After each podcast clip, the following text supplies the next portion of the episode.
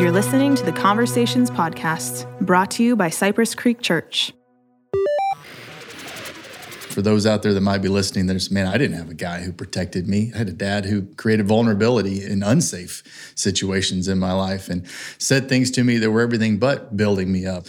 First and foremost, that dad was not a reflection of God and uh, God loves you, and his heart was breaking as he was watching that unfold in your life. That wasn't his plan for your life. Don't let anybody tell you, well, if God knows everything that's going on, then he must have wanted this for me. No, that's not the case at all.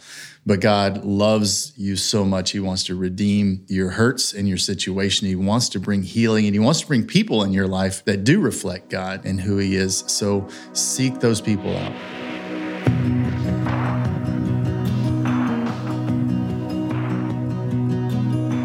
Welcome to the Conversations Podcast. I'm Taylor. We are continuing our Christmas series called God with Us counting down the days till Christmas. I'm joined by two special guests and friends. First, we have lead pastor Jose Alvaro with us. Jose, good thanks for morning, being Taylor. here. Good to be here. Good morning. Good to have you. And we're joined by the doctor, the one and only Shawn Stoever's in the house after a great message yesterday on Sunday. Shawn, thanks for being here. Thanks, Taylor. Awesome to be here. Well, one of the things I usually ask Jose, we kick off a podcast episode, is just kind of the behind the scenes as you prepared for the message. You had a big week leading up to this message, but I'd love to hear just even from a preparation side, uh, what went into kind of picking the passage or the you know, the kind of character that you did as we look at uh, the the seemingly insignificant a part of a significant story. What kind of led you to picking Joseph, and then just kind of what did God show you in the preparation process up to the message itself? Yeah, well, I've got to give old lead pastor Jose here a lot of credit. He uh, does an amazing job at looking at a series and and trying to decide who's going to be a good fit for what topic. I think he did that with Mary amazingly well by allowing Mary to do the the um, character of, of, Mary in the Bible because she knocked it out of the park a few weeks yeah, ago with did. that. You should go back and listen to that podcast if you missed it. Instead of this one, probably, although this one's going to be great by the time it's done. But the same for me. I think Jose knows that being a dad is one of the most important things to me in my life. And, um, you know, Joseph was, that's what he was known for. That's all he was known for, really, was, was his role as Jesus' dad. So to me, that always hits me in a really deep spot when I think about the fathers in the Bible and how they pulled off what they were called to do and how they were, they were meant to lead. So it was a good chance for me to dig into somebody I haven't really studied in terms of being a dad. I've kind of read past that to be honest, a lot of times thinking about Jesus and Jesus coming, and instead of what was it like to be in Joseph's shoes in that moment. So it gave me a chance to do that this week, which was a cool blessing in the midst of all that was all that was happening in our family and our life. Yes, yes, eventful week for sure. Jose, what were your thoughts just right off the top as far as hearing the message, thinking about the story of Joseph? We'll dive into kind of some of the significant parts of his story, particularly his obedience to the father. But what were kind of your initial takes, kind of from the message itself? Yeah, I thought the message was spot on, very encouraging, convicting, and uh, I love the fact that you mentioned. I didn't realize that he he hasn't he doesn't have a single speaking part in the Bible. Mm-hmm. So Zechariah, you know, his uh, uh, Jesus' uncle, Elizabeth's husband, has all of these. He's used by God to prophesy, and yet we can skip Joseph so easily. And so the fact that we stopped there, what you pulled out from the text was really inspiring, both as a dad, but also as a follower of Jesus and the importance of, of, of obedience. Well, Zechariah talked, and so he said the wrong thing. God That's shut right. him up. Yeah. So maybe Joseph learned from that and was like, "I'm just not going to say anything at all. I'll keep my ability to speak when I need to." He made his plans, but he didn't really say much, right? That's so true. So we talk about this concept of obedience.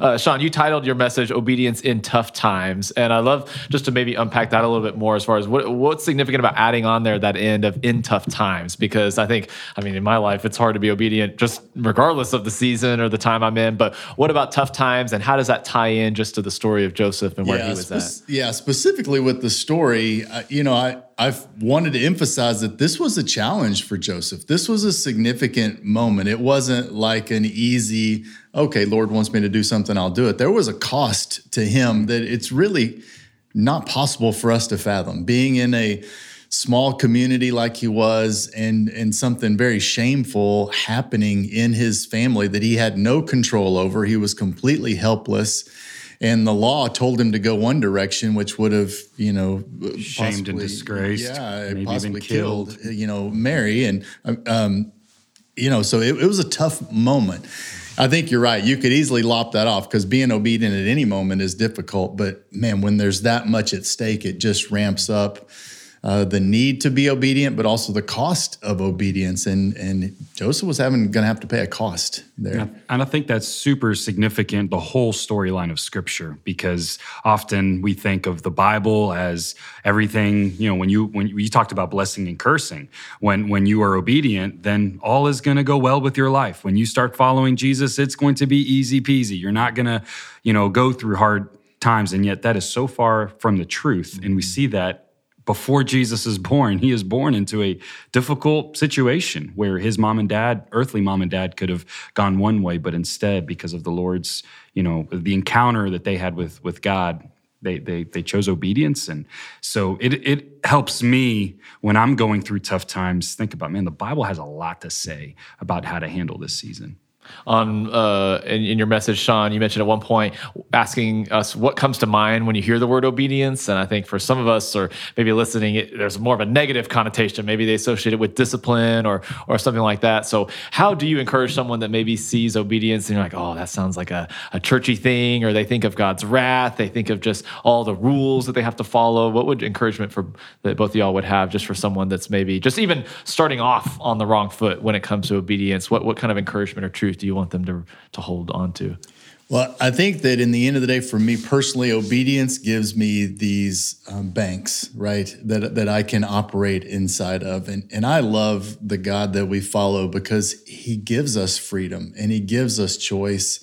Um, and there's inside those banks, there are a lot of opportunities and, and chances for me to make my own decisions. But the obedience uh, allows me to feel the safety of those of those banks. And when I disobey, I get outside of that and I lose His blessing. I potentially run into His curse or the curse of the world for sure. And there's so much danger.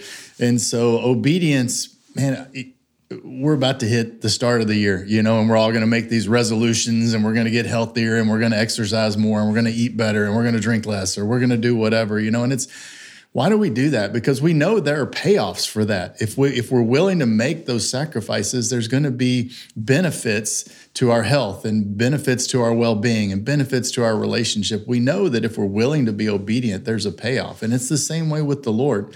If we're willing to follow his commands and his loving guidance, there's tremendous payoff for that. And we've got to be willing to look forward to the blessing that's coming or the the win that's at the end of the at the end of the game. Yeah, I love that. I uh, read this morning's devotional from Matthew 2, another story, another character that we talked about last year. We haven't talked about this year, but those, those are the Magi.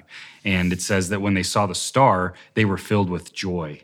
So they were obedient in looking for this king that, in their tradition, we don't know where they're from exactly, but we know they came from the east and they had a lot of. Uh, passion for the divine, for God. And so they're obediently seeking out the star that will guide them to the truth. And it says that they were filled with joy. And I've seen that in my life. When, when I'm obedient, there, true, there is true joy. The, the joy that disobedience or the way of the world gives us, it just doesn't last. It's very shallow, it's, it's very temporary. But the joy of the Lord not only is our strength, it's also eternal. And it helps us overcome uh, difficult times and doubts at times mm-hmm. when we're thinking, well, I don't want to obey because, you know, I don't want to. Uh, I don't know. I, I love what you said, Shawn, that there are these banks, and what does Jesus say? That the road really is narrow. I mean, it, it's mm-hmm. not wide. It, it's it's the narrow is the path that leads us to eternal life, and that's God's grace to us. He showed us the way. He didn't open it up to a lot of interpretation to say, okay, Taylor, do what's best for you, and and Shawn, do what's best for you, uh, because He knows that if you both do what's best for each other, it won't help the other, not only here between you, but also in your other relationships. So he showed us what's best for all of us, for all of humanity. Yeah. When we do that, we see we see a lot of good stuff come out of it. That's that's so good. Uh, I don't want to miss just even a context to the question about how our earthly father and our relationship with our earthly father tends to influence our view, at least even initially with our heavenly father. So I'd love for you to speak to that just real quick, both of y'all. Just how do you kind of assess that and just kind of monitor that, especially when it comes to just this concept of obedience and a loving father? We saw Joseph's example here, but what impact does your earthly father play into this, and how do you kind of navigate that for those who may not have had a great example of uh, what it looks like to be a biblical father. Yeah, for good or for bad, there's probably no more significant influence on our formation of our mental outlook on life, our, our spiritual outlook on life, our emotional outlook on life than, than our earthly father. He has a lot of obviously reflection, hopefully in the best case of, of God through him to his children. And uh, when that's not there, when that's absent, which frequently it is, unfortunately, it's tragic and it's devastating. And there are books written about the father wound and things that have become cliche, but it's it's real. The absence of the love of an earthly father and the uh, you know, I, I, harp on this, but an earthly father that balances grace and truth in the way that he raises his kids, the absence of that does tremendous damage. And uh, thankfully, man, the Heavenly Father has plenty um, of, of ways to get around that, to get healing and get health to people. But it's a it's a longer it's a longer road. There's no way around it. Man, in the best case scenario, a dad in here on earth shows up the way he's supposed to. And that's what's so cool about Joseph is he he did that, man. He showed up. He protected his son. He provided for his son. He he taught his son. He not only uh, things about God and taking him to the synagogue and, and taking him to the temple. He he, he taught him things about carpentry. And uh, you know, I'm so thankful that, that we have that example, and it, it inspires me to want to be that kind of dad, and it breaks my heart for the people that don't have that kind of dad. And so for the people that don't, and for those out there that might be listening, there's man, I, I didn't have a guy who protected me. I, I, had, I had, a dad who, who, who created vulnerability in, in, unsafe situations in my life and said things to me that were everything but building me up and didn't take me to church and didn't show me who God was. For somebody that's listening that's in that place, I, I would say first and foremost that dad was not a reflection of God. And that is not who God is. And uh, God loves you. And his heart was breaking as he was watching that unfold in your life. That wasn't his plan for your life. That was not God's plan for your life. Don't let anybody tell you that, well, God must just not care about me as much as he does somebody else. Or if God knows everything that's going on, then he must have wanted this for me. No, that's not the case at all. But God loves you so much. He wants to redeem this moment. He wants to redeem your hurts and your situation. He wants to bring healing and He wants to bring people in your life that do reflect God and who He is. So seek those people out, whether that's through counseling or mentors or community group or friends that are healthy. Um, don't do life by yourself. So good, Shawn. I, uh, as you were talking, I was thinking about the other Joseph that you mentioned briefly, and his family did a lot of harm to him. So his dad was absent, right? He sent his brothers out, and he told this young, his one of his youngest son, "Hey, you're you're going to be in charge um, by your older brothers." And there's a lot of abuse and hard times, and then God does redeem the story. And at the end, in Genesis 50, Joseph, when he could have sought revenge on his brothers, said, "Hey, what what you intended for evil, God turned into good."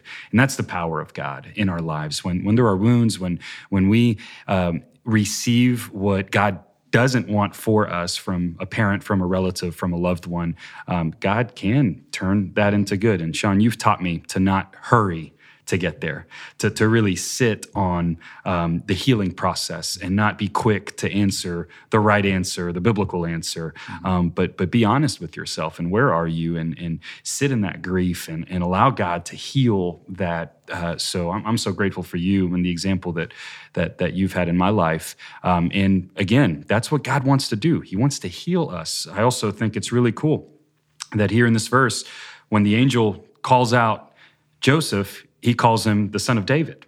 So he's calling out the good in his family tree. Mm-hmm. He's saying, hey, up, up, up, up there, up a couple dozen generations, yeah. there was this guy named David, and he was a man after my own heart. And so that gives me hope for future generations mm-hmm. that we can be the, the generational game changers in our families, that we are now pursuing Jesus and we're able to pass on blessing mm-hmm. instead of hurt. Yeah, man, that's so good. Taylor, as you, I know you're probably ready to move on, but I want to just I want to end with this picture that I had from Men's Encounter a few weeks ago of of guys coming together who ne- hadn't necessarily all had that great dad experience here on earth and yet they found something in community with each other in each other's stories in having a, a, a mentor um, praying for them and they found healing. They found um, restoration. And so I know it's possible. Just got to see it a couple of weeks ago. That's what Encounter is for. And there are so many other ways.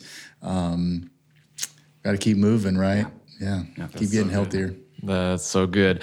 Let's jump into Shawn. You kind of had three steps or three takeaways when you asked the question, What's it going to take to be obedient in tough times? Uh, not a matter of if, but when in tough times that we face, and just looking at the life of Joseph and what he modeled. You had three know what's right, filter what's right, and do what's right. Uh, let's spend a little bit of time just getting practical. Uh, you already helped us set a little bit of that foundation, unpacking each of these. But this first one here is know what's right, be prepared, and seek guidance. This was just to the point that uh, scripture talks about Joseph being faithful to the law. He was a righteous man. So this didn't just come out of nowhere. Uh, what does it look like to know what's right? You throw out ideas, whether it's uh, turning to wise counsel, first starting with prayer. Uh, would love to hear both of y'all's thoughts on kind of just practically if someone's like, yeah, okay, how do I just know what's right? How do I start the very basics? What does that practically look like for people? Man, it, it practically at the very beginning looks like really finding other people that you look up to that can kind of provide that wisdom for you. And at the other end of the spectrum, it looks like our director of spiritual formation around here, Bob Moss, who's got so much of the word hidden in his heart right. That his heart already knows what's right in any given moment. I, he doesn't even have to filter it. He's he has this thing in his heart that tells him, "Oh, that's congruent with the word. I move toward that. Oh, that's incongruent. I got to run away from that." and uh, that's where I want to be someday. Is where I have so much of the Word in my heart, and I think that's where the Bible was saying Joseph was headed. You know, he was a righteous man. He knew he knew the law and he knew what was right. Well, we've just got to start start small with the devotions that are sent to us and the chance to read those, and then memorize a, a scripture here and there, and just over time you develop this internal compass of truth that allows you to see what's coming to you. But man, if you're in the early stages of that, rely on the trusted people around you, your community group leader or the the spiritual mentors in your life to kind of help give you an outside perspective. And even when you know them, I watch Bob Moss go ask people, uh, other mm-hmm. people, for advice sometimes too. We we need the Proverbs tells us multiple times to seek wise counsel. Yeah, you're uh, everything that you just said, Shawn, requires humility. And sometimes when we are convinced that we're right, we're not being humble. Mm-hmm. And so I think understanding that we don't know what is right all the time. And uh, Joseph, Joseph did that. I mean, he had his plan. He was prepared to divorce Mary quietly, but but yet he had an encounter with an angel. Which I agree with you. If that were to happen, that is at the top of of a spiritual encounter you're going to get right there. um, yeah, and yet he he humbled himself. He changed his plan, and and so to me, it's it's humility that allows me to do the things in private rather than waiting to be in public, you know, in community group to know the answer on Sunday morning to, to preach whatever, you know, verse. It, it's the inner life. That's what makes Bob Moss the man that he is, is mm-hmm. he, he spends so much time abiding, remaining and sitting with God through scripture meditation and prayer and these spiritual disciplines that form us from the inside out. So it really has to do with um, what we do in secret Jesus said that in, in, in Matthew 6 in the, in, the, in the Sermon on the Mount to really do uh, practice giving when your right hand doesn't know what your left hand is doing, vice versa, you know, mm-hmm. uh, to, to, to pray behind a closed door. He's trying to work on our inner life so that we can then show up publicly. I don't, yeah, I don't know if Jose experiences this, but sometimes my wife comes to me disguised as an angel of the Lord, trying to present truth to me. And uh, even then, you have to filter that as well. Just That's number two. That's number two how to how to filter what's right. Taylor's I need, defeated. I need a minute. Yeah, I didn't. no, a single man without okay. without these fortunate. Anyways, moving on. No, just kidding. Uh, I don't want to get too in the weeds on this, but I has have had some conversations with friends just recently about they were very early to just learning more about the Bible, wanting to really kind of figure out what this looks like. So even just let's talk real, real, real practical. What would you recommend for someone? What do they read in the Bible? Uh, does it matter what translation? Translation they use? Uh, are there any sort of extra resources, websites, guides they can rely on? Just I'm thinking of someone that's really wanting to figure out, okay, well, I do want to know what's right, but I don't have a PhD and I'm not a pastor of a church. So where do they start and where do they go? Yeah, uh, Shawn's got both of those, by the way. So um, I would start at uh, the Bible page. We have it on our website, cypresscreekchurch.com. Check out the Bible page. There are plans right there. The Bible app is an incredible resource. We have the Bible on our phone. Look, I had a moment of weakness yesterday when I couldn't find First Peter in my in my Bible. I was praying with somebody, ran up there,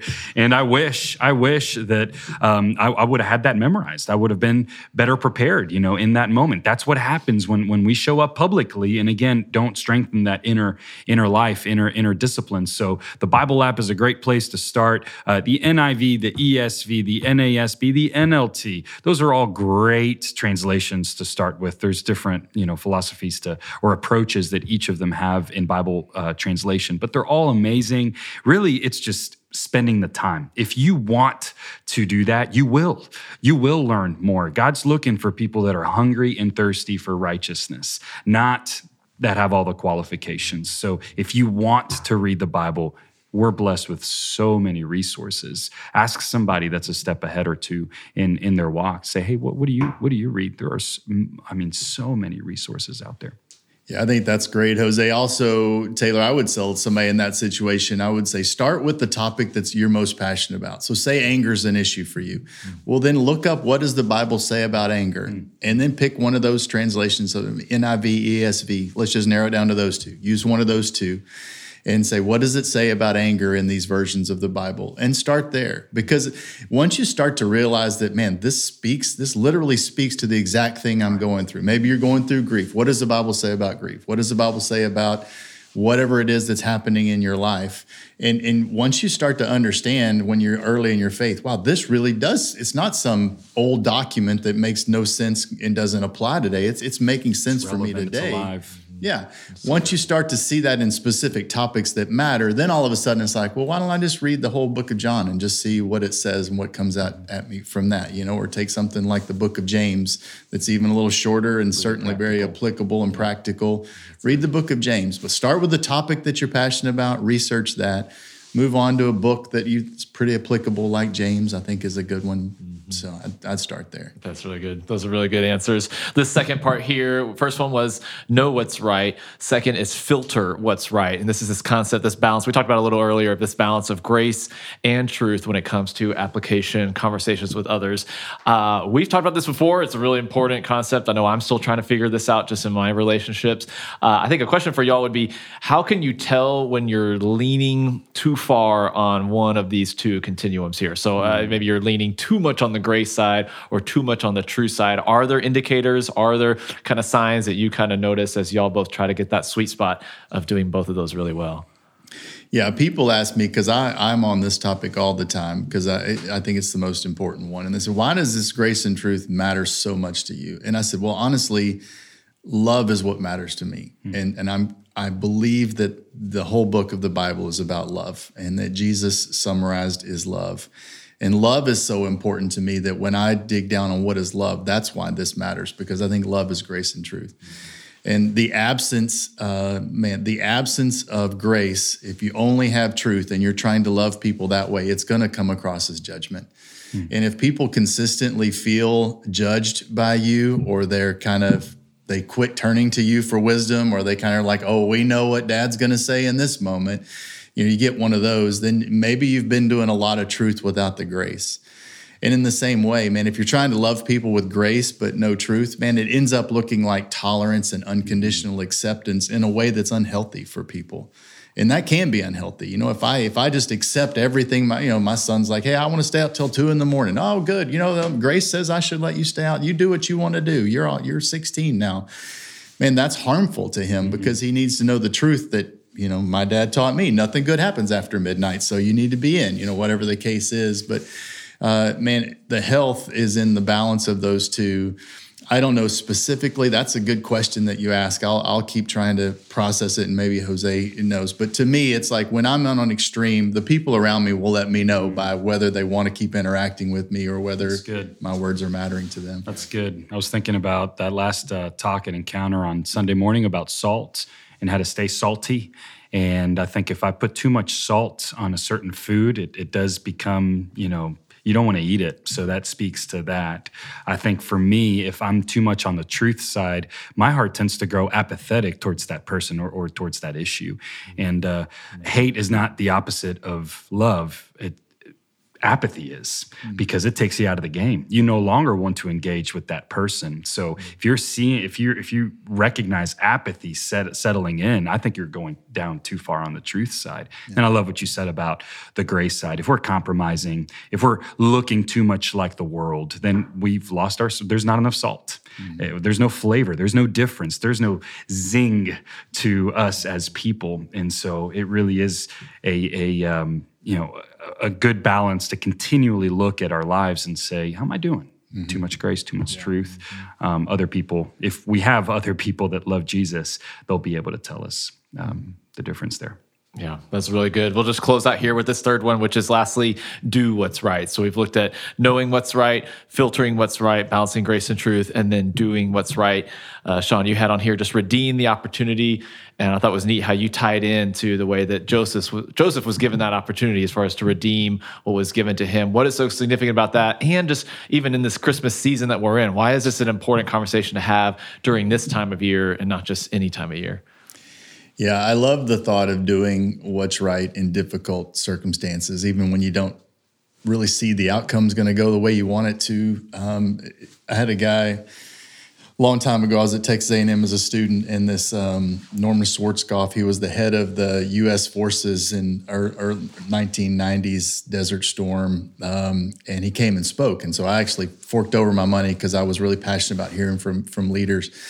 And uh, it was a long talk, and he summarized it. And he really could have done the talk in 60 seconds because he just kept going back to the same things. He said, Two things if you want to be a leader. One is to take charge. He said, Most people don't take charge. They don't want that responsibility. They're not willing to step up. You got to be willing to step up. And then the second thing he said was, Do the right thing you just got to do the right thing and um, that was his his whole take on leadership take charge and do the right thing and that's stuck with me obviously all of these years because it's been a long time since i was in college um, but man, in every season, it's important. I don't know if it is more important in the Christmas season, honestly, than than any other. I, I just know that we have a shortage of people out there who are willing to do the right thing, no matter what the cost.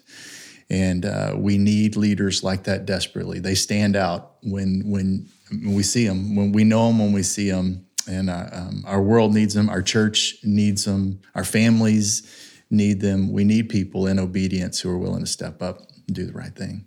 It's so good. I love, Shawn, how you closed by saying that that's what Jesus did. He, he did the right thing and he came and he sacrificed it all. And he was born in a difficult circumstance, uh, in a quiet place. We'll talk about that at Eviv, the significance of the manger.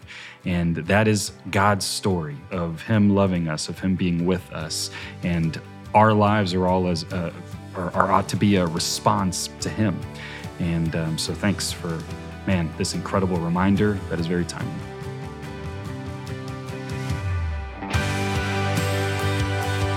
Thanks for listening to the Conversations podcast. Be a part of the conversation by sending questions about the Sunday message directly from ccc.guide or by emailing conversations at cypresscreekchurch.com.